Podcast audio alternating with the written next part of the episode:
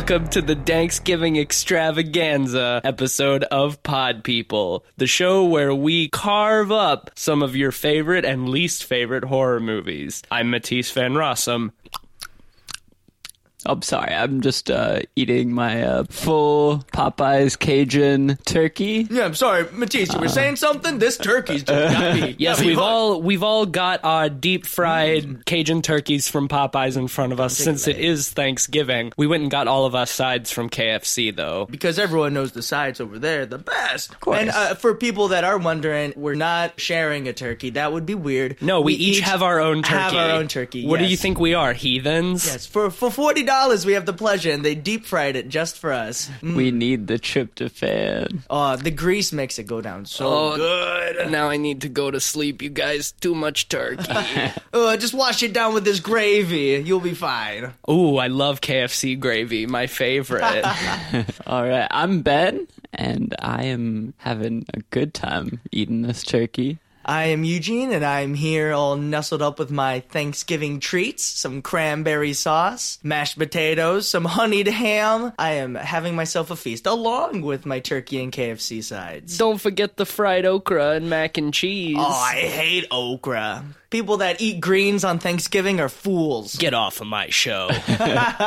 Such a southern thing. Uh, yeah, well, what can I say? I'm from the South. So, in lieu of a news story this episode, we're just going to take care of a bit of house cleaning, talk about some changes to the format of our show. We got some big announcements. Here at Pod People, we strive to create the most entertaining and streamlined listening experience for you, the audience. You know, we're all pretty new to this whole thing, so we've uh, done some some introspection and looked into how we can make the show better for you and for us as well. And so we've decided that rather than focus on uh, four to five movies per episode, which was frankly becoming a bit overwhelming for us as well, um, we will be doing two to three movies per episode. Still s- focused around a theme. Um, we will be doing away with our awards segment, and the game will be changing slightly as well. Instead of the winner picking a movie for the loser to review solo, the winner of each game will be choosing the third movie that we all talk about as a group.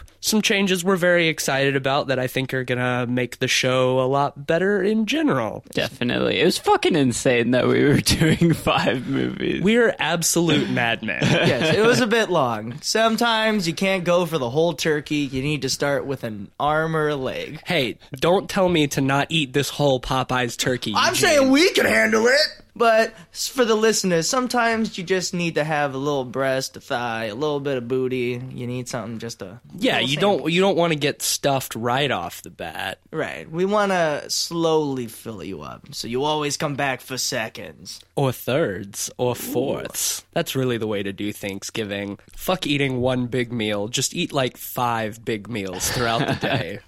Well, for me, Thanksgiving's a week long thing. I have a Thanksgiving dinner every night. It's basically Hanukkah for me. The entire month of November is Thanksgiving for me. I wake up every morning and eat an entire turkey by myself. Uh, can I tell you guys something though? No. I'm going to tell it anyway. Okay. I hate turkey. I hate turkey? it. It's basically just a bad chicken. Why Yeah. do we keep them around? Get you fucking elbow deep in that fucking Popeyes turkey Well, over it's there. I deep see fried. you. I'll eat anything deep fried. So Deep fried and Cajun seasoned. yeah, my arm is stuck though. So don't uh, mistake this for enthusiasm. I'm I'm a little worried. I'll be fine by the by the end of the episode. Something's got to give. Well, I I can just eat your way out. here. Let me pass. Good idea. Hold on. Hold on. Let me pass you the butter so you can grease yourself up. oh, thanks. All right. All right. Yeah. Get get back to me in a sec. I'm gonna work on this butter. Are you like a? Thanksgiving ham person? No, man. For me, it's a rump roast. That's what I did. A rump roast? Yeah, What like a beef roast. is that? That's But a that's like- like, like a roast. That's like a Christmas dish, though. You eat Well, roast for Christmas. if I had my options open, I would have a rump roast on Thanksgiving. I would have it on Halloween if I could. But you know what? Society says that I'm weird for doing it. Nobody gives away rump roast door to door on Halloween. Trick or treat, where's my rump roast? You don't know that. You just haven't gone to the butcher shop for trick or treating, have you? I did, and the butcher chased me away with a cleaver in true Halloween He fashion. thought he thought you were an actual ghost. That's what ah, happened. Oh, that does make sense. I was wearing a sheet. I did look pretty scary. I'm sure you did. But enough talk about Halloween. Yes. It is Thanksgiving. And today on the Pod People, we are talking about two classic Thanksgiving horror movies ThanksKilling and ThanksKilling 3. Yes. It's surprising there aren't many horror movies about Thanksgiving out there. It's Yeah. actually pretty limited. You can I- find a lot about Christmas and stuff, but Thanksgiving's a dry holiday for spooks. I think when we were doing our research, we found like five total. yeah. There's there's less movies. Yeah, there's definitely less than 10 Thanksgiving horror movies And out some there. of them are just connections because they got like turkeys in them, or evil turkeys. So We definitely limited. need to get more Thanksgiving horror movies on the market because it's an untapped market. What are you going to compete with if you release a horror movie around Thanksgiving? Nothing. nothing at all. And Exactly. It's it's all yours. we want to just dive in and talk about this movie, so we're gonna turn it over to Ben over here. A killer turkey rises from the dead after 505 years. He starts to kill off some college kids over Thanksgiving break. It's uh, pretty basic. but- Something anyone can grasp. Uh, apparently, the tagline for the movie was conceived of before the actual script or anything was made, and that tagline was "Gobble gobble, motherfucker." I mean, honestly, when you hear that tagline, you want to make a movie of it. Yeah, absolutely. It's and almost written all the way through just because of that. and that's just like one of so many good one-liners Oh, in ah, this yeah, movie. there were so many. This movie was done on a very, very low budget, and so the turkey puppet has its charms. Oh yeah, it looks bad though. First scene of the movie, first thing we see is a very close up shot of a woman's tit. Yes, right? as another tagline promises, warning, tits in the very first minute. They certainly deliver. It's Yeah. the very first shot. yeah, boobies. Uh, A, a turkey a turkey breast, you could say. we see her uh, like running away. She like falls down, and we realize she's being chased by an evil demonic turkey with a tomahawk. Oh, she's dressed as a pilgrim too, because Yeah. this takes place in uh, what is it, like 1691? I Well, yes, think. well, hey, suspension of disbelief. She is a pilgrim. she She's is a not dressed pilgrim. as No, no, no. Yeah. She's definitely Give her the credit. not somebody dressed as a pilgrim. She is a pilgrim. But before Turkey kills her, he just yells, "Nice tits, bitch!" Uh, just And that line fucking immediately. kills her. Yeah, Yeah. you know that. That's the first line of the movie. First shot is a tit. The first line is "Nice tits, bitch." I think at that point, that's when the dividing line starts to come in on people who will love the movie or people who will have a horrible time. Hey, it's- at least they let you know exactly what you're in for immediately. Yes. They do not pussyfoot around. Yeah. At the same time, it sometimes it feels like it peaked. In certainly terms- no no line that the turkey says is any funnier. Than Yeah, that. exactly. And most With- of that in is terms just- of the one-liners. Either you love it or you hate it. And this is followed up by the opening credits, which honestly look like the closing credits. And the only reason I want to bring this up is because it gives us some most excellent names, such as Charles Dead Bloody Guy Lamb, General Bastard, and Wanda Lust, who is the uh, the pilgrim with the nice tits. Oh, and She gets top billing, but that's literally the only part of the movie that she's in. They probably spent half the budget on her. I think Yeah, she's probably making like those- a porn star. yeah, making she's those got to fake be. boobs. I'm gonna do some uh, in investigation. yeah, I I think she's just like a porn star or something. Yeah, it I would can't- make I Can't sense. find, I can't find shit Like- about her. She's from Hungary. She's Oh. hungry for turkey. But anyways, after the long, long, long opening credits, considering this movie's only seventy minutes, the credits are It's a like a solid five like minutes, five yeah. percent of the movie. Yes, right. That is one thing. This movie is very short. it's short and sweet. Like I like my sweet. turkey. It definitely doesn't wear out its welcome. I think that's one of its biggest strengths is that Well, like it hey, is so it is so ridiculous. At least they keep it like short and tight before yes. it. Yeah, it, uh, I, I totally agree. So let's talk about these college kids. We have the Jock Johnny, the uh, ditzy girl Allie. Allie, yeah. Uh, Ditzy does not do her justice. She is so dumb. yeah, she is incredibly dumb. Although, in fairness, all of these people are Right. incredibly stupid. She's somehow the dumbest. we have the redneck, uh, Billy. who in the first scene we see him and he's running out of the school something that i thought was fantastic he rips off his shirt and he goes thanksgiving break Yeah, he's fat as fuck. never been so excited about I know thanksgiving These break. uh, these kids are well, I should say kids. They're all obviously like in their mid to late thirties. Right, which was that intentional? we know that a lot of things know. were purposely bad, but.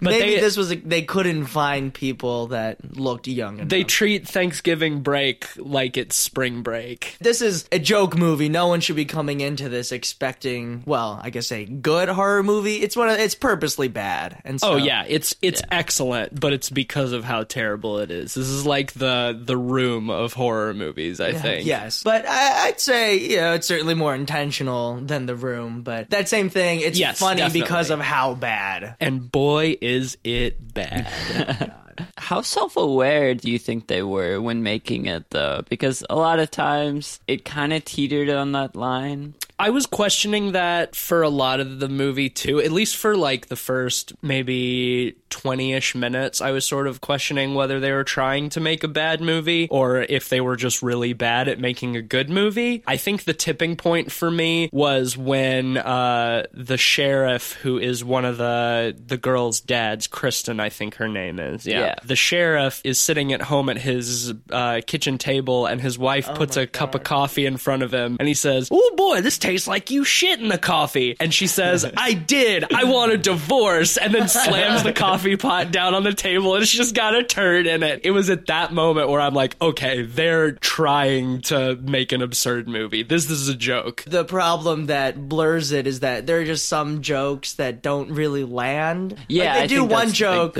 that that keeps reoccurring where they keep saying that uh, one of the girls' legs uh, that they that the legs stay open like the JonBenét Ramsey case Her, or her legs her legs are harder to close than the JonBenét Ramsey case. Right. Yeah, Kristen makes that joke twice. Uh, the nerdy dude, Darren, tries to tell another JonBenét Ramsey joke a little bit later. Right, that's the But he fucks up to the punchline. to the repetition that they they tried setting up that dumb joke so that they could they could m- make that Yeah, it's something on, like but JonBenét Ramsey couldn't keep her fucking legs closed or something. Oh my god. oh man, I I want to talk about the nerdy kid Darren. It seemed like the whole movie he just really wanted to fuck Johnny. Well, that's the thing. He is Billy's friend. He doesn't know any of these other people, and Billy brings him along. He does that whole thing where where they're in the car and he's like, "This Thanksgiving break, it's not just going to be me and my hand. I'm going to have sex with one of you in this car."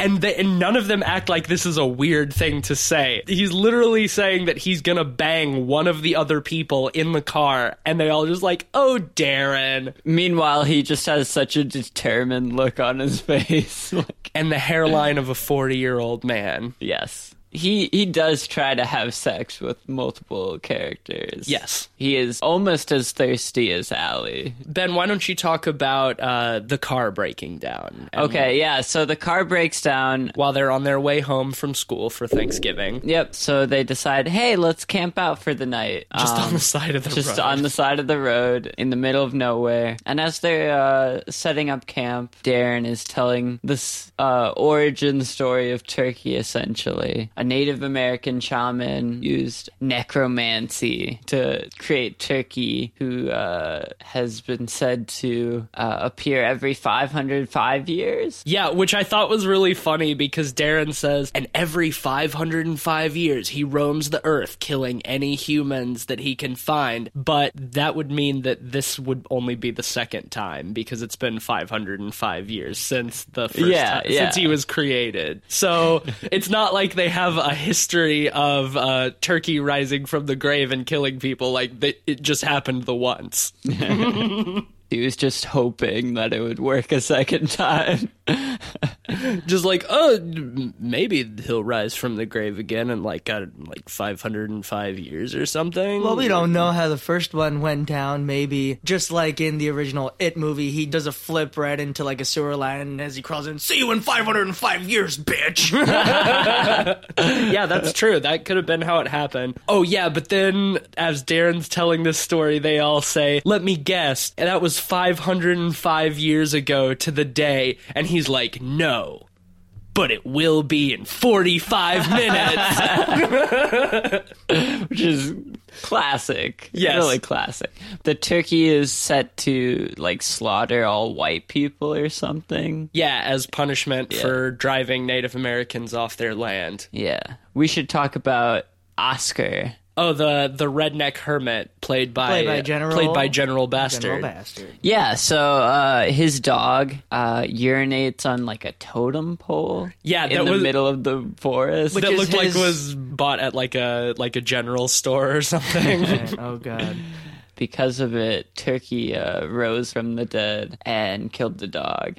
so that sends General Bastard on uh, on a quest for revenge against Turkey. Yeah, killing, throughout the rest of the movie. for killing his beloved dog Flashy. Oh, but we can't forget two one-liners that pop up here. When Turkey's first getting pissed on, and he goes, "Oh, I'm pissed." I forgot about When General Bastard finds the dog, and he's like, "I had an axe, so I accidentally cut your dog's head off." Turkey's one-liners are all very solid. Yeah. all extremely funny. Carries the movie for sure. yeah, it wouldn't be anything without the absurdity that they put into the turkey creature. That's what makes it so fun. Turkey is like very obviously a hand puppet because they never have any like wide shots of him. They're always like close ups. So you can't see the puppeteer. Oh, but before we cut to that next morning, we have to remember that Kristen goes out into the woods to try to call her dad because she can't get reception. And she gets briefly chased by Turkey. I can't remember his one-liner. There. It's something like uh like I'm gonna I'm gonna drink your blood like cranberry Oh, sauce or something. yeah, that's right. and she goes back to the campsite and she tells them all about this and and they all just brush it off except for Johnny who is in love with Kristen. He's like, "Guys, I think she might be telling the truth." But they still all just go to bed, Kristen included. Like they just seem to forget the fact that there's a an evil killer turkey on the loose. Yeah, they they don't really care. Um, Well, and I mean, I guess they don't need to because Turkey doesn't do shit to them at all that night, except poops on uh, on Billy's chest. Well, let's not forget because that's that was why General Bastard was there because he kept the turkey at bay by. That's right. He he kept watch over them all night to keep the turkey Did- from killing them. Apparently, there was almost nothing left on the cutting room floor. They uh, basically used every scene that they shot. I'm not surprised. that doesn't right. surprise me. I heard they shot this movie in like a week or something. That also doesn't surprise me. Man, the production value is so bad. Everything is extremely overexposed, over or underexposed. There's nothing properly exposed. There's one point where they're driving and the lens of the camera is like visibly dirty. Like you can see just smudges all over it. And everybody looks like their uh their eye line implies that they're like reading their scripts off screen, which Oh, I'm yeah. I'm sure they probably were. Um, but after they wake up, they um, flag down a car. No, not even. Their car's just fixed again in the morning. Oh yeah, that's right. Yeah. by, uh, inexplicably. by magic. You know? Inexplicably, their car's fine when they get up the next morning. Just gotta let it cool down overnight. The turkey hitchhikes. yeah. the, the turkey road. flags down a guy who pulls over to offer a turkey a ride. Yeah, and he's like, "You can offer me weed, gas money, or ass." Yeah, like uh, cash, grass, or ass, I think is what he Yeah. says. Of course, the turkey goes with ass. Yeah, so this dude tries to fuck the turkey, and then the turkey pulls out a shotgun, probably also from his ass, and uh, blows him away and steals the car. Yeah, that was the funniest shit to me because the the shotgun is like bigger than the turkey. Yep.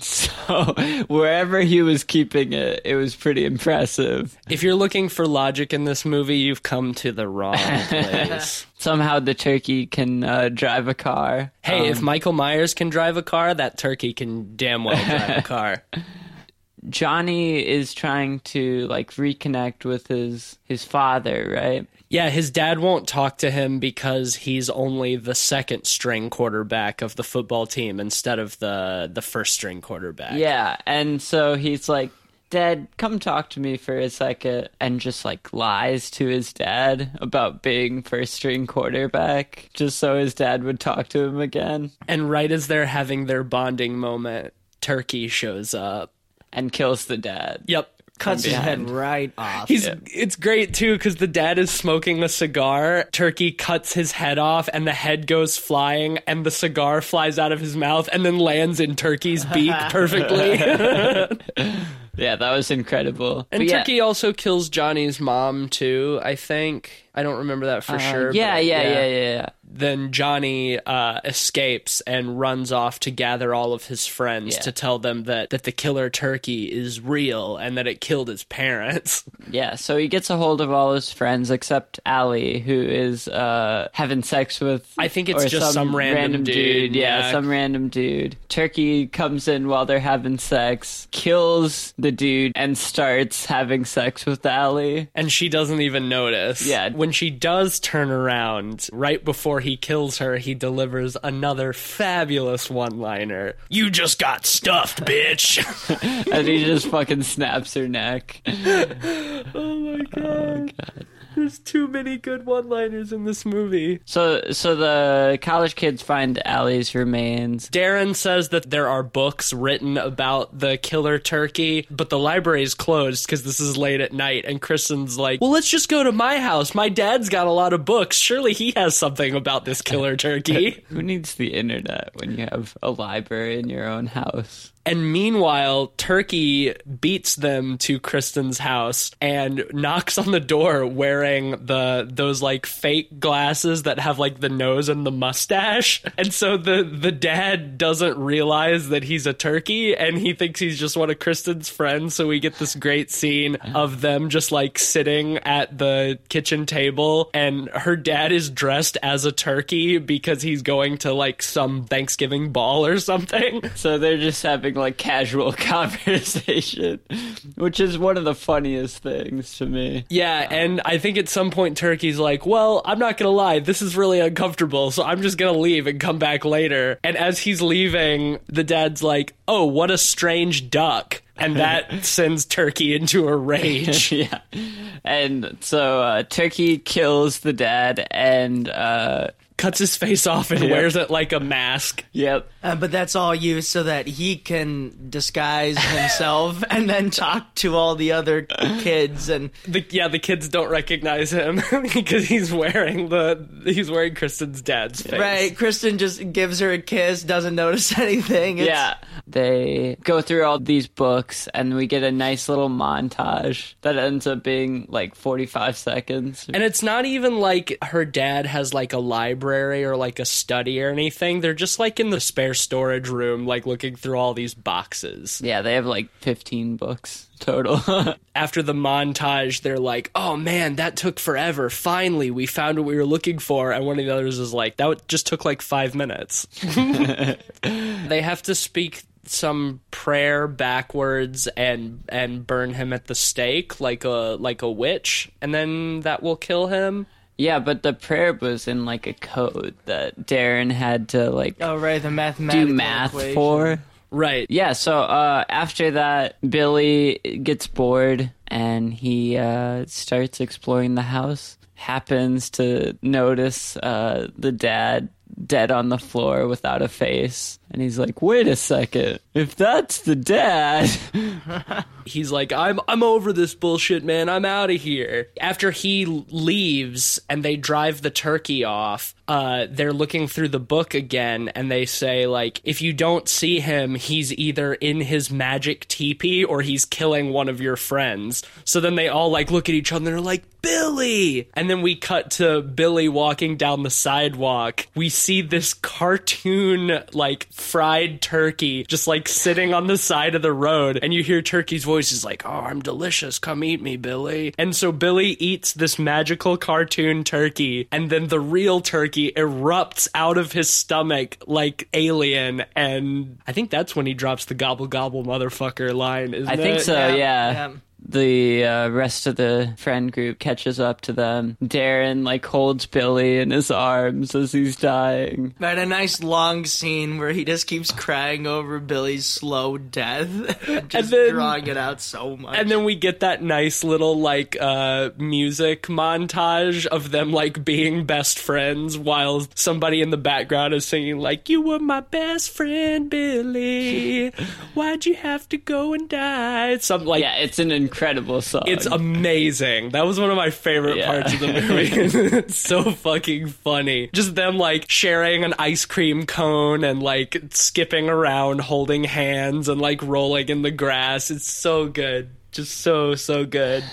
Billy dies, and now Darren is dead set on revenge because his best friend Billy died in his arms. They track Turkey down to his teepee. Which is also just on the side of the road. It's just this tiny little teepee on the side of the road. Turkey's just like chilling in it. He's eating a salad. Yeah. Uh, and so they they get out of their car and get ready to burn him. They set up this like elaborate plan where one of them will distract them while the other like sneaks up behind him. Sneaks in the back the back entrance of the teepee. Yeah. yeah, I guess that's the thing I didn't consider. Do many TPs have a back entrance? No, that's Yeah. the point. Yeah. And also, it's one of those like uh, Doctor Who scenarios where the TP is bigger on the inside than it is on the Right. outside because they're standing right next to the TP talking about their plan, and like not even like a full grown person could fit in the TP. But then when they go inside, it's like big enough for all of them. One of them comes in the back and just ties a single piece of string around Turkey, and that restrains him. And maybe my favorite line of the movie is when they're getting ready to say the prayer, and Darren says, I've got something you don't have. And he like holds the book in front of Turkey's face, and Turkey's like, What's that, Darren? A vagina. Oh, that one is good. I That forgot one about was that. great. Oh man! But they end up saying the the prayer. Um, so Turkey has the ability to be killed, but they don't get a chance to burn him at the stake. He runs away before they can. he, yeah, he escapes and runs out the front of the teepee right into General Bastard. Yeah, who shoots him, and he goes flying into like a Into a trash can. trash can. Yeah. Which casually just has radioactive waste in it too. Yep. Well, we don't see that until after they leave. It, he just gets shot into a trash can. They look at him and they're like, "Oh yeah, he's definitely dead." And they're like, "Okay, we can go home now." And then we get like the punch in on the trash can, and it says radioactive waste. They have like a two or three minute conversation right next to the radioactive waste, you know, like totally just- getting super irradiated. Just on the side of the road, and it's it's literally just like a trash can with a sticker on it. Yeah. but Turkey gets reanimated from the radioactive waste, so now he's like glowing green and right. Well, they go back to Kristen's Kristen's house. They're just like, well, what do you guys want to do now? Like, oh, let's just make some popcorn and watch some movies. Yeah. Like, totally brushing off that their friends and Johnny's parents and Kristen's dad have all been murdered that evening and they haven't even like done anything about the bodies. They're just like, okay, well, let's just go back and make some popcorn and watch some movies. Yep. Kristen and Johnny are like snuggling together, and Darren's like trying to snuggle with Johnny. and Kristen and Johnny start making out, and like they fall to the floor, and Darren is feeling like the super awkward third wheel, so he's like, uh, I'm gonna get a snack, and like walks over them as they're like fucking on the floor. Well, he goes to the bathroom first, and I guess he's in there for a really long time because when he comes out of the bathroom and goes to the kitchen for a snack, it cuts back to Johnny and Kristen both just fully clothed, uh, asleep on the couch. So either they fucked super fast or Darren was in the bathroom for a really long time.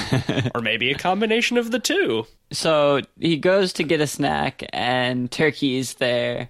He's now an irradiated, glowing green zombie turkey. Yeah. He rips Darren's tongue out, right?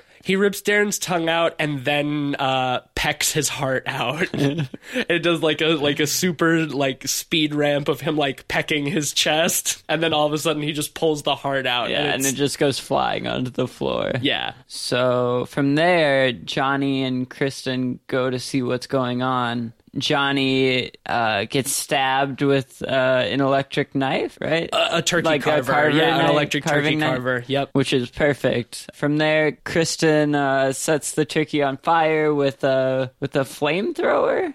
She well, they uses, like, they uh, first they run out to uh, the shed in the backyard to escape, and Johnny's like dying on the floor, and in another great line says, "Oh man, I really wish I could call a timeout on this one," as he's dying.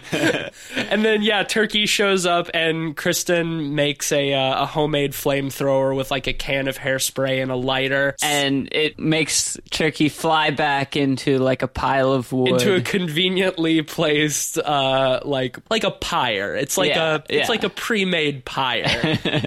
yeah, it's perfect. And, then- General Bastard just shows up then again for no reason, just for like one shot. Like he appears behind her, stands there is like, "You did good," and then he's just gone again. Yeah. Like, I, I would get no real there. closure besides that. Uh, we get one scene afterwards where it's like family happily eating Thanksgiving dinner together, and then uh, the cooked turkey comes to life. Oh yeah, and with and like leaps off the table, and in Turkey's voice is like sequel biatch. yeah, and then we just get a card that says ThanksKilling 2, or ThanksKilling 2 in space. Yeah, it's it says to be continued in space and then roll credits. Man, I I just fucking loved the shit out of this movie. Yeah, so really, I- it had me hooked from the first uh, first couple minutes. immediately, Yeah. immediately, as soon as the fucking uh, nice tits bitch line, I was like, I know I'm gonna love the shit out of this movie, and I did. It did not disappoint. I honestly think that this is gonna be like one of my new Thanksgiving traditions. Like, I have to watch this movie every year. Well, the thing is, a lot of times when people set out to make a bad movie, it usually ends up not being fun, or it becomes too self aware to the point where it just loses the punch of it or the charm. Yeah. This one kind of avoids that in a lot of ways. Like it's definitely self-aware, but I agree with you. It totally still has that charm of like a bad movie that was made earnestly to be good. They found a really good balance between like breaking the fourth wall a little bit and still keeping your suspension of disbelief. Yeah. I Like, think the big things that worked in his favor are the low budget and like Yes. how fast they shot everything. and just how bad everything else was like the shot composition, the lighting, the acting, the fact that everybody was obviously reading their scripts off camera. I think a lot of that really contributed to to give it that sort of authentic bad movie feel. I had such a fucking good time with this movie. I was laughing so hard the whole time. And it doesn't overstay its welcome because it's only 70 minutes. It keeps the punch, It's which all- I think helps as well. and like 5 of that 70 minutes is like the credits. So it's it's just like watching like an hour episode of something, you know? I think we've covered it pretty well. Should we just go ahead and rate this before we get into ThanksKilling 3? Yeah, let's go for it. Yeah. Do you want to start, Eugene? Yeah. Yeah, well, this is certainly one of the best, if not one of the only Thanksgiving movies that, uh, Thanksgiving horror movies that I've seen. Maybe even just Thanksgiving movies in general. I don't know how many of those come Other out. than like the the Charlie Brown Thanksgiving special. Right, yeah. So Charlie Brown doesn't hold the market anymore. ThanksKilling is definitely a movie that you can make into a tradition. It's a dumb movie. You can get your friends over and have a good time. I will warn that if you do not find yourself enjoying the movie within the first five to ten minutes, then you'll probably want to just sit this one out because it's good because of how bad it is. And if you don't like it for that, you will probably end up having a bad time. So Yeah. for it's, me, it's schlocky as hell. I agree with Yes. you. I'm going to give it a three and a half out of five because it is fun, it's dumb, and if you just turn off your brain and accept the goofiness, then, well, you will enjoy yourself. Yeah, I'll give it a three and a half too. Actually, um, I think it definitely doesn't overstay its welcome, and it's entertaining as hell. Um, this is the perfect movie to watch in kind of a food coma fueled haze post Thanksgiving dinner. So Yeah, when you're full of tryptophan with your tryptophan. I'm gonna give this five out of five.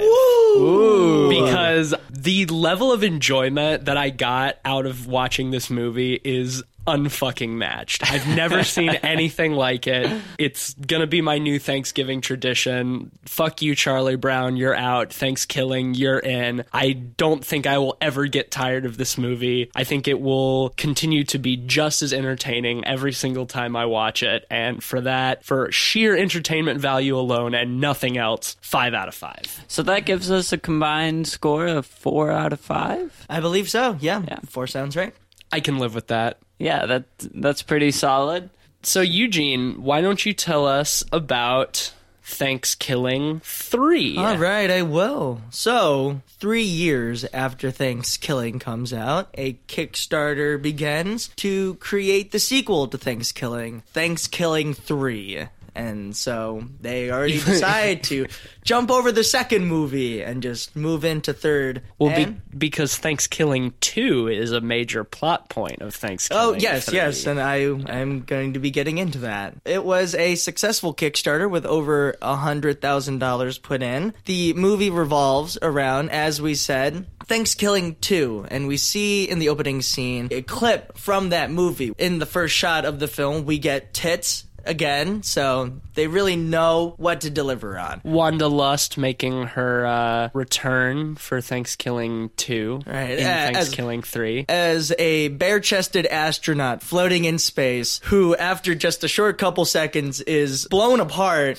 by a ship that Turkey is piloting. I just want to say the the outfit that she has is pretty incredible. It's like a spacesuit with just her tits cut out of it. Yes. It is beautiful. Yeah. It all looks like a retro 80s style film. That is cut off after about maybe a minute or two. And then we are introduced to the actual story of this film, which for me became such a mess as it went on. It's not just Turkey, who in this world is the star of ThanksKilling 1 and 2, who, after the failure of ThanksKilling 2, realizes that they are trying to destroy every copy, just burn the mess down to the ground where it will be seen by nobody. Which kicks off his quest to try and find the last copy of ThanksKilling 2 so that he can spread his curse, his evil turkey curse. That would have been fine on its own, but then they add in the B story of this puppet who looks just like a Jim Henson Muppet creature Yeah. who loses her mind and is on a quest to try and get it back. With the added budget, they wanted to really do something crazy, and I'm sure they wanted to deliver to their fans all of this nonsense. A lot of people seem to draw the movie's influence from things like Wonder Showzen and Meet the Feebles, which I have not seen personally. Yeah. Wonder Showzen is incredible. It gave me a very uh, strong Wonder Showzen vibe, and also the the YouTube show um, "Don't Don't Hug Me. Don't Hug Me, I'm Scared," something something like that. Yeah, yeah. yeah. They really took the the puppetry to like next level and Well, yeah, I'm sure it was because they they saw such a positive reaction from the first uh, movie's influences with uh, Turkey. How Turkey kind of stole the show in the first one. the design of the main puppet in ThanksKilling 3, whose name is uh, Nomi? Yomi. Yomi, Yomi, Yomi, yeah. that's what it is. It's it's drastically different and Right. It is. It does. like Turkey. it does all. seem like a Jim Henson thing. I was thinking the same thing. It's like a Muppet. It's, But that's not the only story in it. There is also a bisexual space worm who comes down to Earth with a robot named Muff. the space worm uh, Rhonda was the co-star with Turkey on ThanksKilling 2, and they like dated for a little Oh, while. that's or right. something. Yeah. And Turkey like told him about the powers of ThanksKilling too. How it could he be used for like mind control? yeah, um, something oh, was something that along it? the lines. Yeah. Oh, This- Jesus. I don't remember that at all. The the plot of ThanksKilling 3 is extremely fucking convoluted. And honestly, I think if you go into this movie for the plot, you're not going to get very much out of it. it Well, feels, I think one issue is that they seem to put way more time into trying to explain all of these plot elements than the first one does. I, I think it hurts the movie a lot in a lot of ways because certainly it's a nonsense story, but it's not like they don't try and explain everything. And I think that is, uh, Yeah, they they definitely try to throw everything at the wall with Yeah. this one. I I kind of have to commend them for that in some ways because a lot of it works, a lot of it doesn't work, but I there's a lot of that a lot of it doesn't work. I was not a big fan of all of the, I guess you could say, flashiness that they put into this film. Because if that story wasn't confusing enough, they sprinkle it in with a bunch of different animated segments, commercials on the television. Well, that's the thing is that's why it reminds me so much of Wonder Showzen is because in a lot of ways it feels like a sketch show because there's so many different styles they do. Like right after the first scene where we see the little clip of ThanksKilling 2, we see uh, Turkey at home with like his wife and his son, and that whole bit is done like a sitcom. Yeah. And I think that whole scene works really well. I thought that was really funny. But like you said, we get all these like commercials and stuff throughout the movie that are just ridiculous, these animations. Some of it works better than others. I think if they had just sort of embraced like the sketch show idea and had just done that for like an hour, I would say that arguably ThanksKilling 3 could have been better than ThanksKilling 1. The problem is they try to muddle it up with too many B plot lines. Honestly, my hot take is ThanksKilling 3 is a better movie if it was an hour and 10 minutes. Yeah. If they had cut it down to the same length as the first one, it would have been a better movie. The problem is it was just like half an hour too long, and they wasted that half an hour making this convoluted plot and inserting in like 30 music, dubstep music oh, videos. Oh, in right. the Yes, middle. that's another thing. The Yeah. editing of it. There are maybe four sequences, including the opening credits, where it just goes into flashy music video territory. Yeah, they're totally music videos. There's like no dialogue or anything in them. It's like really loud dubstep, just like really flashy visuals. The opening credits, it works for considering that it's like the credits. But Yeah. after that, there's just too much. There's Well, I would say even then, and this is where the problem for me lies. It was a very successful Kickstarter that it showed there were people who were fans that wanted to see a sequel come to life. The problem with that, and I think this really hurts the film, is that with all of that money and all of those expectations, they feel they need to just go and do everything that they can afford to do. It loses so much of the charm the first ThanksKilling had. There's just so much going on. It doesn't feel like a sequel to ThanksKilling 3. It feels like a fan version of it, even though it's by the same director. But that's probably because of all of the influence from the community that helped to put this together. It kind of goes back to that self awareness thing. this movie was like the definition of throwing spaghetti at the wall to see what sticks. and I will say Boy, they had a lot of spaghetti. they had a ton of spaghetti. uh, the spaghetti that does stick is really fucking good. Like the stuff that works works really really well. Like, I will agree. While it doesn't have as many funny moments that the first film does, it can still The be funny- pretty damn funny. I, the funny well, moments were were absurd. We hadn't even mentioned the so uh, hard. that there's another puppet in the film. Well, just to put it, it's a rapping grandma. And Yes. And that is that is like the most repulsive puppet I've ever Oh, seen. y- y- She's it's so gross. Yes. so gross. I got glaucoma. I got a Glock. You in a coma. Can't see shit.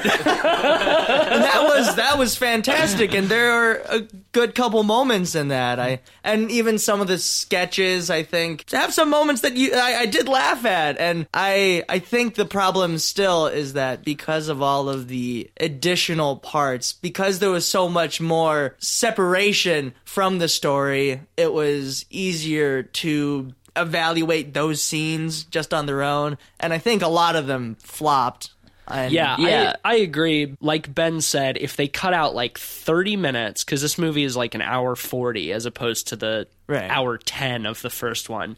If they cut out all that 30 minutes of bullshit filler and just kept it to like the main plot of like Turkey trying to find the last remaining copy of ThanksKilling 2, if they had just stuck with that and done away with all the other bullshit characters and plot lines, it could have been a fucking amazing, hilarious movie. Because all of that stuff is really funny. I agree. And even when the movie first started and they were showing that clip from ThanksKilling 2, I would have actually preferred to see that. I thought that if it had been a retro style 80s movie with a killer turkey in space, I almost wanted to see that more than what this movie ended up being. I agree. I wanted to see that too. I'm And kind so- of bummed we never saw the the pumpkin pie again. Oh from yeah, original. from ThanksKilling too. The Oh, God, the, that's right. The pumpkin pilot because he's he's piloting a spaceship. Yeah, that- pilot. pilot. that that stuff was funny as fuck. Yeah, well, honestly, I think the highs in this movie hit like peaks above the first one. I agree. The problem is that the majority of those highs come in like the first 30 to 40 minutes. All of the bad stuff comes towards the end. And like when we were like 20 ish minutes into this movie, I was like, holy shit, this, this could be better than the, than the first one. And we watched them back to back. So I was already riding a high from ThanksKilling and I wanted to continue with that. And then as it went, it got more and more disappointing. Yes. Honestly, I feel like they kind of blew their load uh, during the sitcom sequence Yeah. when Turkey kills his wife by like chopping her head down the middle, and you see this puppet head like divide in half. Yeah. Like some of the best effects in the whole movie, right during that sequence. One liners abound, and he's talking to his son, and his son is like, I can be mean too. Like, I can call people dirty losers. Oh, he because the son keeps trying to do jokes like Turkey does. Yeah. and uh, by the end of the movie, there's a there is a, a scene that I thought was pretty funny where the kid comes up. He's like, "Dad, I learned how puns work." yeah. Like, there's definitely still some funny moments toward the end of it. it. It's really just too long and too convoluted. Like, do away with all the Yomi trying to find her mind bullshit. I don't give a fuck about her as a There's character. so many Right. subplots. Which I There's think too many subplots. Yeah, Yomi, you have the Pluckmaster 3000, you have yeah. uh, Muff Oh yeah, and we haven't the even Worm. mentioned that. You have the rapping grandma. do do away with Muff and the Worm. Do away with Yomi. Do away with the Pluckmaster 3000. Just keep it to Keep Tur- the rapping grandma. Keep the rapping grandma. Keep Uncle Donnie because I thought he was funny. I like the I like the plot of him trying to open Thanksgiving Land. Yeah. I think I think that one was okay with him and his friend uh, Jefferson, who's just obsessed with his long pike. oh God, which is right. just a, a, a butter knife taped to the end of a broomstick. like, keep that shit. Keep the rapping grandma. Keep Turkey looking for ThanksKilling 2. Do away with the rest. Then you've got a near perfect film, in my opinion. Well, I think with so much money put in from the Kickstarter, they probably felt if they did not put all of this stuff in, people would wonder where the money went into this project. I agree. A lot of it feels like they're they don't know what to do with their budget, Which is crazy because I thought they would have asked for maybe twenty thousand or fifty thousand, but they asked for a hundred thousand dollars right off the bat. They got it, but that seems very high. My even for my theory with that is because I know they never after the release of the first ThanksKilling they never planned to do a sequel. Right. The uh, the whole to be continued in space thing at the end just a gag. was a gag. I'm sure they did not expect this movie to become the cult classic that it did, and I think that there was probably a lot of pressure on them from the community to make a sequel since they sort of unofficially promised one at the end of the first one. And I get the feeling that they didn't really want to. So they set their Kickstarter goal really high and was like, there's no way that people will give us $100,000 to make a ThanksKilling sequel. Because Well- what? The, the budget of the first one was like $3,500? Right. Yeah, I feel like they just set their goal really high, didn't expect to make it, and then when they did, they didn't know what to do with all that money. Because especially when you're working with puppets and stuff, like you can do a lot of that extremely cheaply. Like they're probably like, "What the fuck do we do with this hundred thousand dollars? We don't like we have to use it because we don't want people to think that we're just pocketing some of it. Right. it as like profit." I think that's why they had to throw in a lot of the stuff they do. Like there's obviously some things in it that are just to show off the effects that they're capable of with their budget. Over half the cast is all is all puppets, you know? There's not there's not that many actual human people in this movie. Yeah, which I, in a way, I kind of liked because No, I like that too because I mean with puppets you can do a lot of great fucking gags. Yeah, and they're pushing the weirdness, which I thought was commendable. One of in a lot one of my favorite gags, which was a relief because it came at a very dull time in the movie, was when uh, the robot uh, Muff.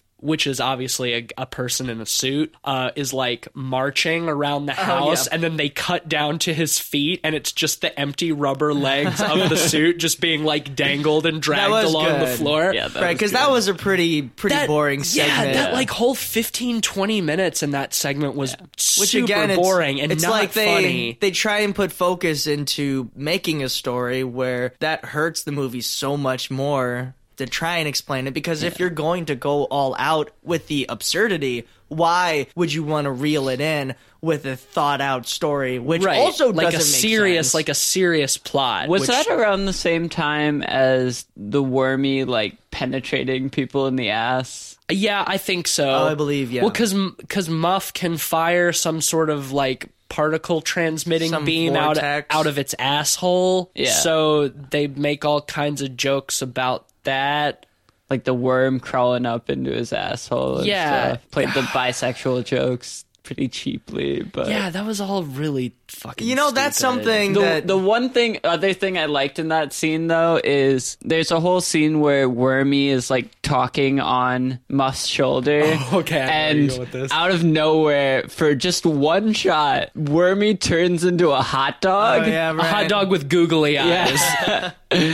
My guess is the the puppet probably broke on set and they didn't know what to do. Something Um, like that. it's it's weird in a way. The first one felt like a a student film, Yeah. in like how it's shot, and in a way this one also does, but in a different way. It's like the film school kids that had a lot of money. you Yeah, know? they were struggling to find ways to use up their budget because they didn't need a hundred thousand dollars to make this movie, and those are the parts that it suffers the most, especially those like music video segments. Those are so jarring and take you out of the movie so much it almost makes me wonder if their composer was like if you want me to make music for this then i want you to showcase my music a few times in the movie and like do these music video segments. Because that's really what it felt like. Right, I'm I'm surprised it wasn't a Kickstarter goal or anything. Get the DJ for yeah the film. and as you said there's like outside of the opening credits there's like three more of these and they're close to five minutes in length a piece so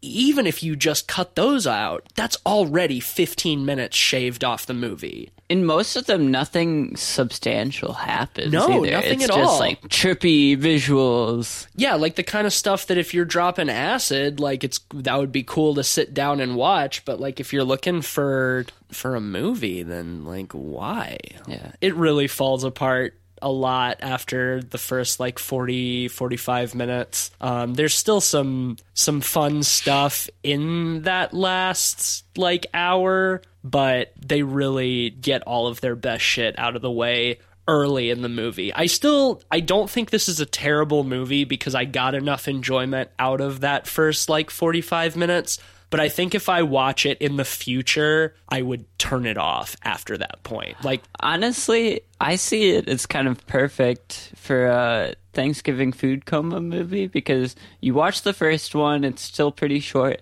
and you follow it up right away with the second one. By the second half of the movie, you're asleep. you're asleep. Yep. No, that's that's a very good point. I can get Yeah, but that's not that. a very high praise either. It's a movie you can fall asleep to. Well, so. just in just in the second half, the first half is good, Hmm. but by the time you've watched the first one and the first half of Thanksgiving 3, by that point you're sleepy from all the turkey you've been eating. So then at that point you can just comfortably fall asleep for the rest of the movie. Sure, yeah, if that's a praise that you could give the film, yeah, give it that. But I think that if we've covered just about everything we want to with this film, we can just move on to the ratings. Matisse, would you want to start this off? Yeah, sure. Um, just for the for the entertainment value of the the first 40 45 minutes or so and how many times I laughed, I'm going to give it 3 out of 5 because of because of its potential and the gags that do work.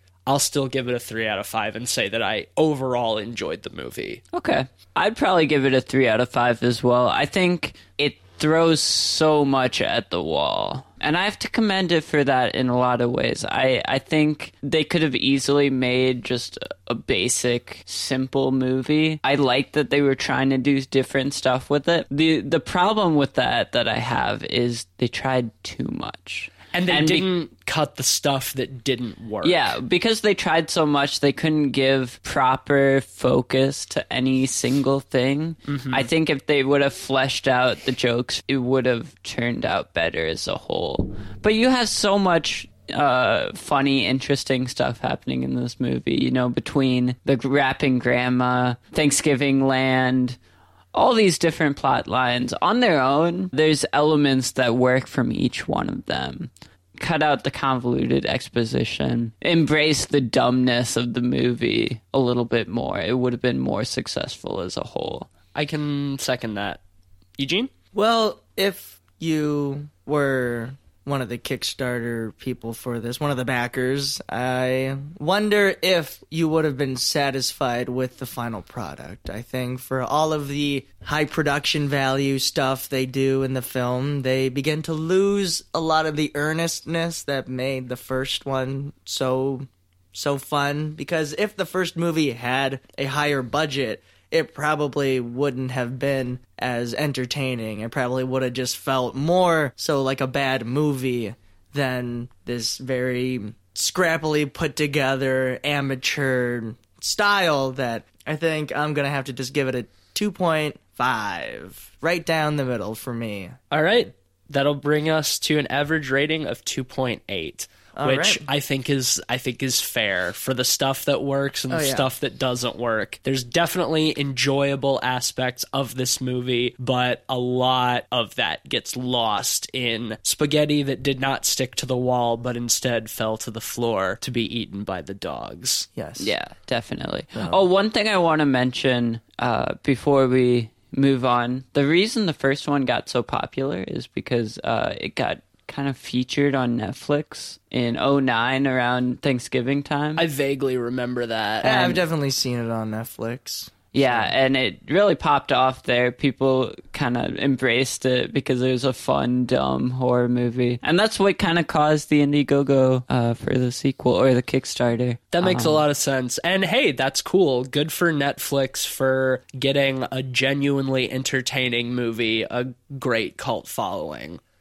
So now we're going to get into my solo review of Blood Freak. And boy, do I have a lot to say about this movie. Fantastic. This was a viewing experience unlike any I've ever had, I think. This movie is fucking buck wild. Some some background first.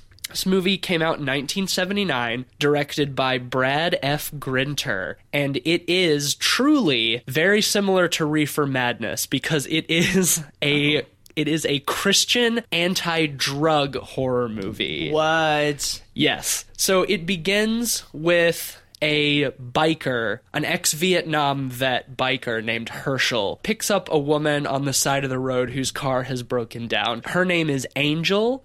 She's a uh, Bible quoting, like, drug rehabilitationist or whatever. And he takes her to her sister's house for a party. And her sister, Anne, is the complete opposite of Angel. She does a bunch of drugs. She loves having sex and partying, just generally being an immoral person. At this party, at first, everybody's trying to get Herschel to like smoke pot with them. There's a bunch of people sitting on the floor doing cocaine. It keeps punching in on the people who are snorting coke for no reason. Herschel keeps saying, No, those drugs aren't for me no, stay away. Anne is immediately extremely attracted to him and wants to smash.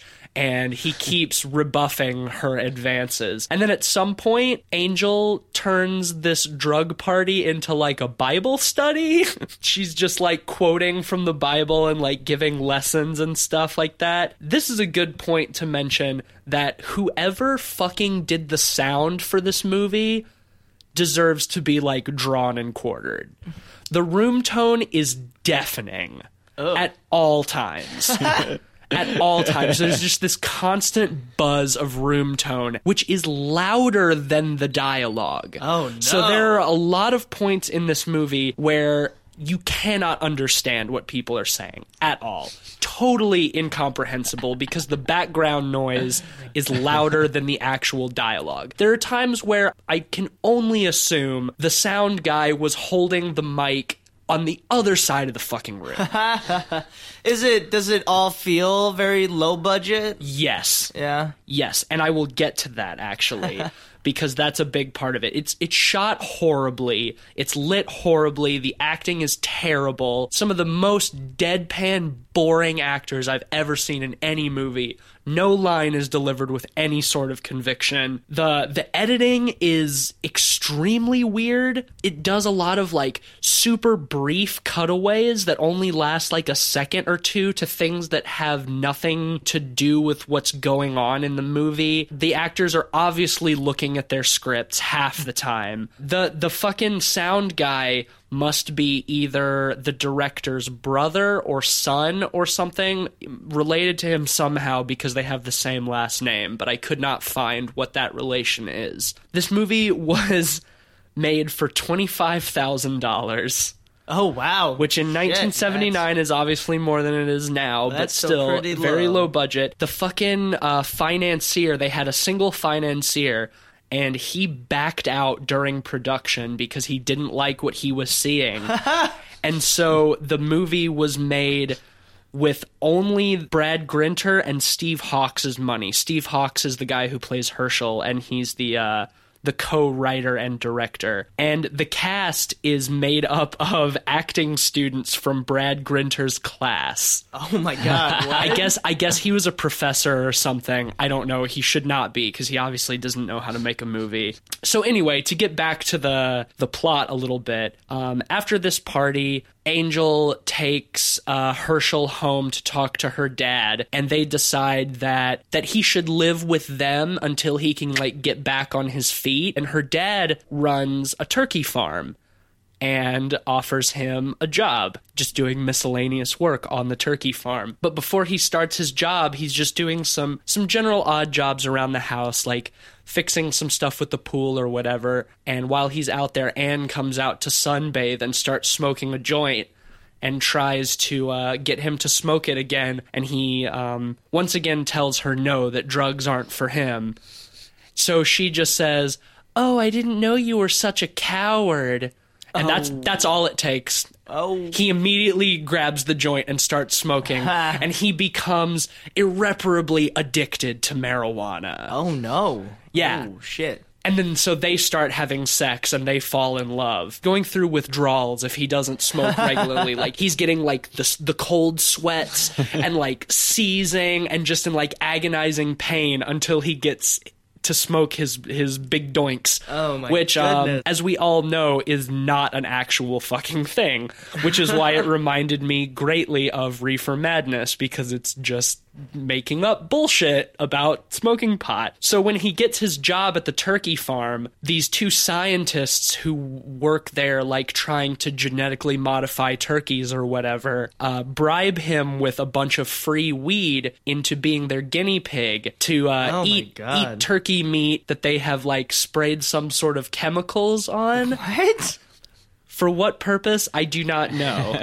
but so, because they offer him weed, he agrees. He eats an entire turkey by himself.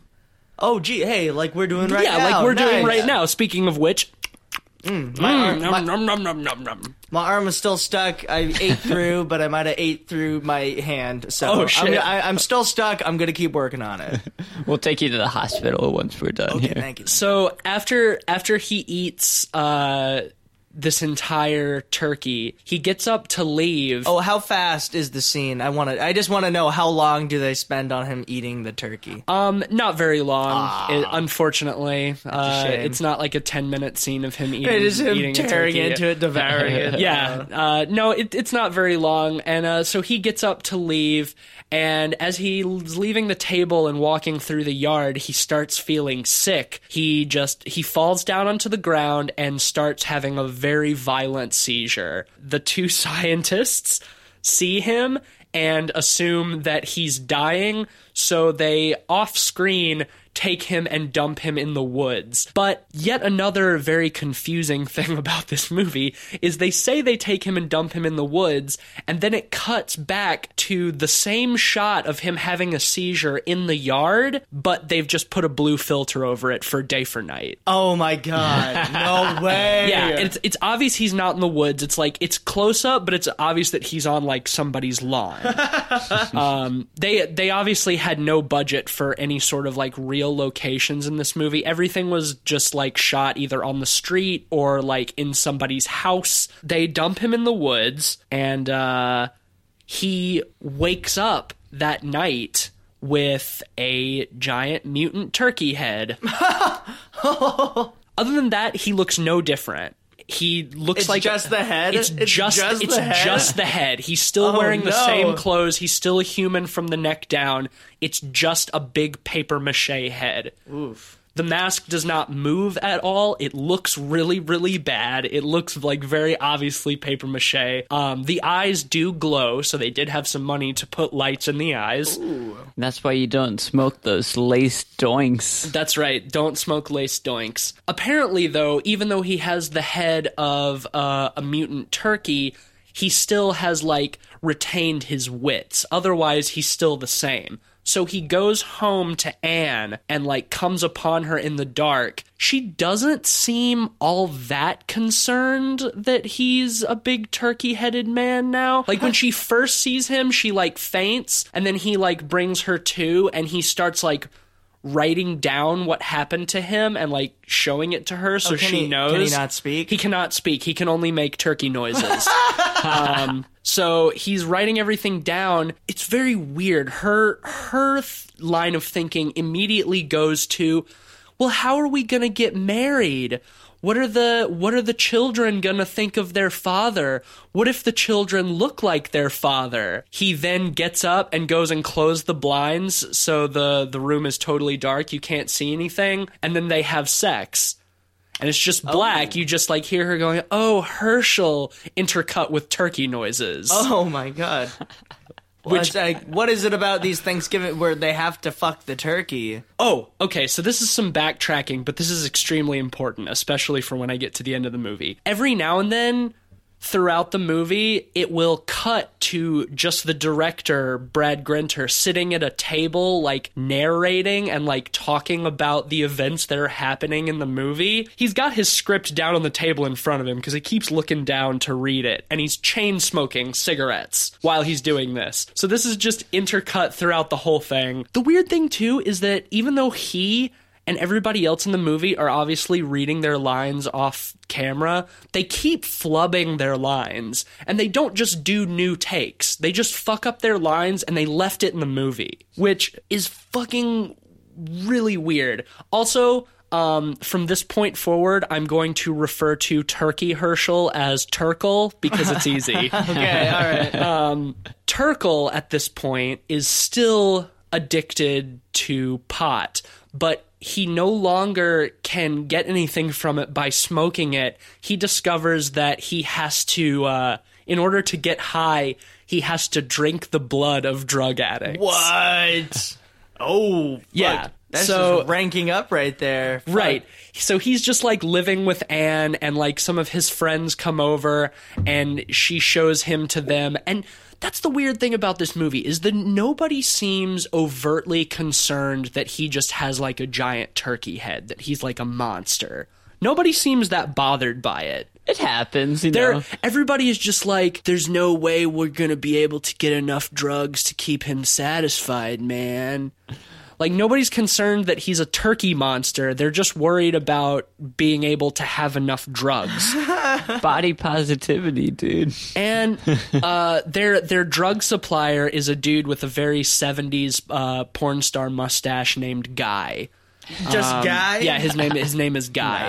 Nice. And at one point, Anne like goes over to his house to like pick up more drugs and she like goes and falls asleep on his bed and his drug supplier comes over and guy owes him money from the last time he picked up. His supplier is like threatening to leave and guy's just like well no hold on a second. I'll give you the money i got now and there's a babe in the other room and she's all yours. If you just like just consider it interest. I'll get you the rest of the money next time and so, like, the guy goes in and, like, looks at her sleeping on the bed, and he's like, okay, cool. And guy's like, all right, see ya. And he just leaves. And then his drug supplier, like, tries to rape Anne. Cause, Jeez. 'cause that makes What? sense. He stops because he looks out the window and sees Herschel, or Turkle, excuse me, sees Turkle standing outside watching him. He then runs away and ends up getting chased by Turkle and uh, runs into a warehouse, and Turkle uses a saw to cut his leg off. Oh, nice. But before that, we we just get like this uh, sort of collection of scenes of Turkle tracking down like drug addicts, like people just doing heroin in their car or whatever, hanging them upside down and cutting their throat, and then like drinking the blood out of his hands. All right. Um, but here's another thing. Throughout all of this, anytime somebody is being killed, they scream, obviously. But they obviously only got one recording of one scream that's very short because they just keep looping it over and over and over and over and over again. They just keep using the exact same scream. So after after killing several drug addicts and drinking their blood, two of Turkle's friends decide that he's he's too dangerous to be allowed to live. Something has to be done. They track him down and he's just like just some day for night shots of him just like wandering through uh, the Florida Everglades or something because this was shot in Miami. They chop his head off with a machete, but the very weird thing is it's probably the most surreal thing in the whole fucking movie. Right as they're bringing the machete down to cut off his head, it smash cuts to a shot of an actual turkey being actually decapitated. oh. Oh, In boy. like slow motion, like the body like flapping around and like spraying blood out of its neck. Uh, and then just cuts to like the turkey's head lying on the ground. And then it cuts to like a table at Thanksgiving, like the turkey in the middle of the table, like the cooked turkey, and next to it just the big uh, paper mache turkey head that Turkle was wearing. Ugh. And people just like tearing apart the turkey with their bare hands.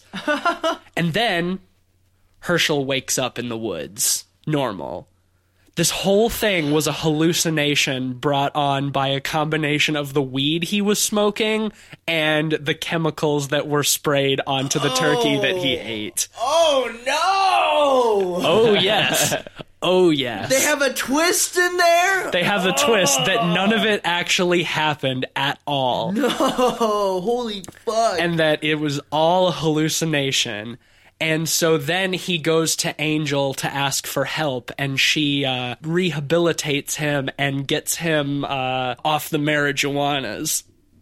And uh, and Anne has a uh, has a, a, a life turnaround as well because she thinks that it was her getting him hooked on drugs that like destroyed his life. So then she stops doing drugs too, and they live happily ever oh, after. Oh, what an uplifting ending. What an uplifting ending. But now I have to talk about my absolute favorite thing in this entire movie. At the end, the director comes back like he has been and he's you know sort of wrapping everything up talking about how in our darkest times we turn to god oh yeah that's another thing before uh turkle gets decapitated he's like on his hands and knees like praying and then they come up and cut his head off Oh, God. so uh, the Brad Grinter's talking about how we turn to God in uh, our our dark times or whatever. About halfway through his spiel, he just because he's chain smoking cigarettes this whole time, he starts coughing, and he just has a super long coughing fit that they just leave in. they don't cut it out. They So it's don't. not intentional? No, It's it's just- not. No, he's obviously just like having a What coughing fit. He's like, he's like, well, maybe we can all strive to live better lives. it just goes on for such a long time, so and they don't cut it out. They just leave it in.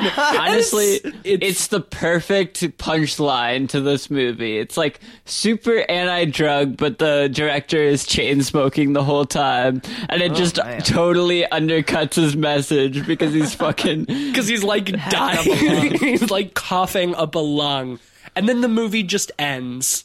Oh wow. Well, with all that, would you recommend people watch this movie? Yes, it's a fucking god awful movie. It's frustratingly bad at times. Is times. it funny? Are there there funny moments? Yes. Hopefully, at least. Okay. Unfortunately, there are a lot of. There's not a whole lot of gore. Um, the effects are really bad because he always like hangs people upside down when he like slits their throat. And there are a couple of times where you can even see the tube that they're pumping the fake blood out of, like sticking out of the person's shirt oh, great. this is this is a bafflingly bad movie. I made better movies when I was in high school than this. I just I don't know how this movie got made, but it's because of how baffling it is that makes it so fascinating. And there are those super duper dumb moments, like with the director coughing up a lung at the end and them just leaving it in. It's for stuff like that that you should absolutely watch this movie. Okay. It's not too long. It's like an hour and twenty minutes. Oh, so wow. if it was longer than that, it would it would become exhausting.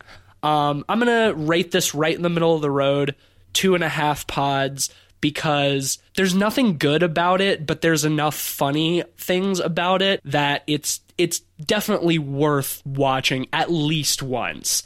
I don't know if I would go back and watch this movie ever, but you have to experience it. You just have to. Yeah, it would be easy to just say go watch the coughing fit scene, but at the same time, No, you the need- the the, the build up to that To that makes moment. it so much funnier. I agree. Like the everything that happens up till that point, like you said, Ben, it's the perfect punctuation for this for that movie. Terrible, terrible movie, but just so bafflingly bad that it's it, it's a must see at least once. I think just for sort of like a clinic on how you don't make a movie. With that, let's uh let's move on to our game. yeah, Return of the Movie Pitch Game. Oh, Yes. so I was thinking, there's not many Thanksgiving horror movies. We should uh, pitch our own and see which should be greenlit next. Ooh, boy. I will uh, play the role of the non rapist Hollywood executive.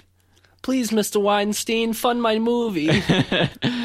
I'll touch your peener. I have a new set of cards. Some of them are the same. Um, I was actually going through the, the the actors card, and I had Kevin Spacey written down. Uh oh. Uh, this was before reveal. Yeah, the allegations came out. I, I still left it in there though. Oh, so, jeez. Okay. I'm good with it. this, uh, Yeah, we can have some fun with pitch that. might turn drastically different. I have uh, three decks of cards.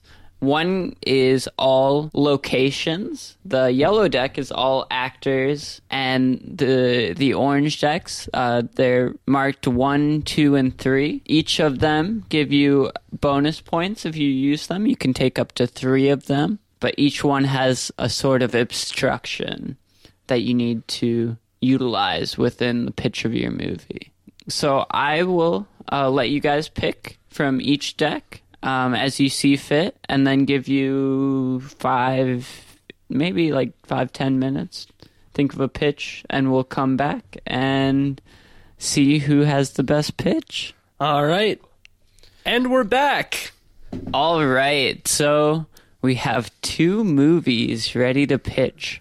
And in order to see who goes first, I have a die. You guys can pick odd or even. So I'll let you guys decide between yourselves. I'll go even. All right. All right? It is even. So you get the choice. Do you want to go first or second, Matisse? I'm gonna go second. Oof. Let, Okay. let Eugene Right. start us out. All right.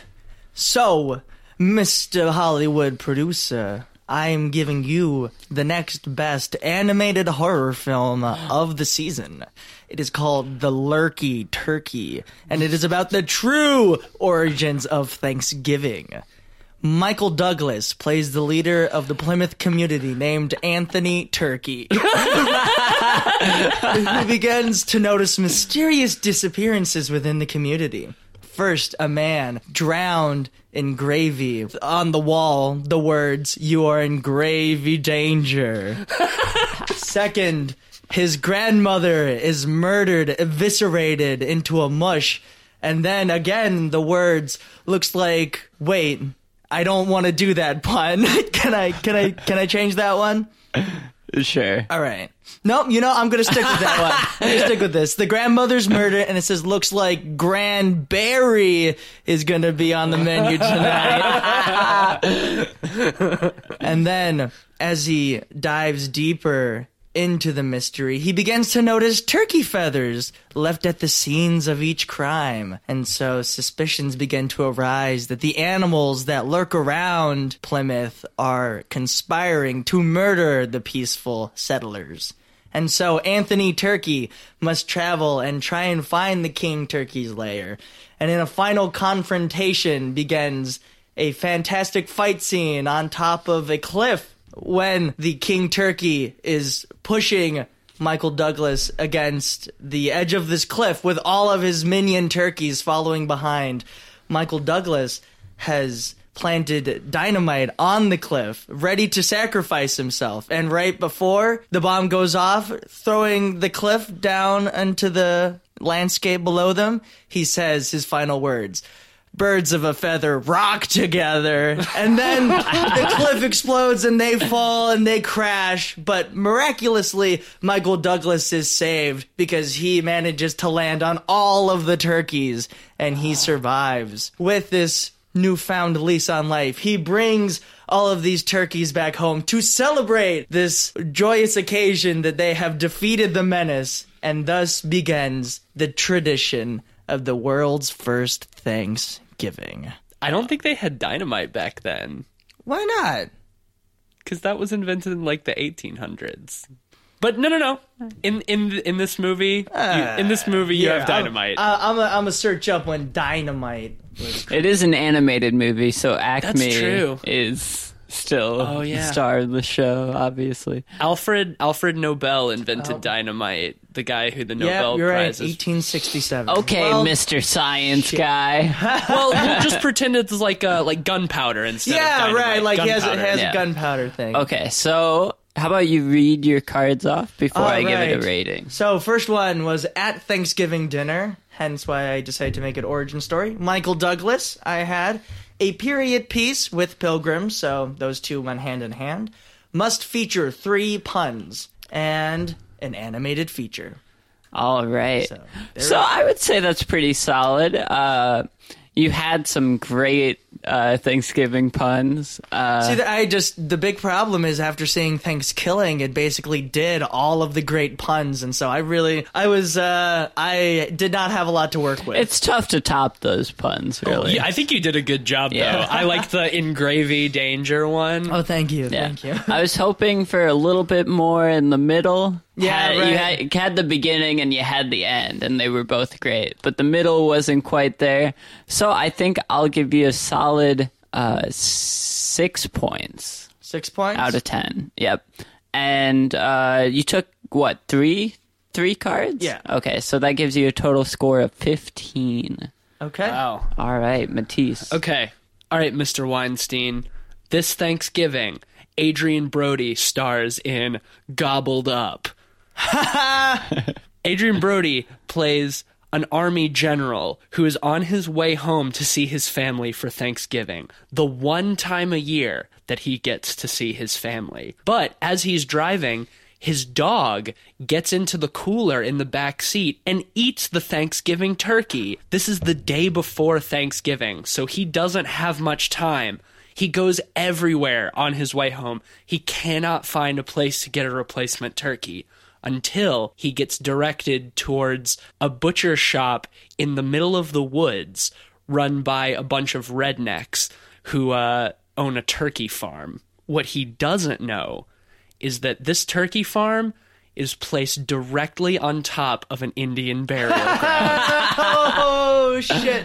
So he buys the turkey, takes it home, cooks it up for his family, but right as Thanksgiving dinner is about to begin, he is struck by a bout of uncontrollable diarrhea. So he spends almost all of the dinner in the bathroom while his family dines on the turkey he bought. But what they don't know is that the turkeys are possessed by the vengeful spirits of the Native Americans whose bodies were disturbed by the turkey farm being put onto their burial ground.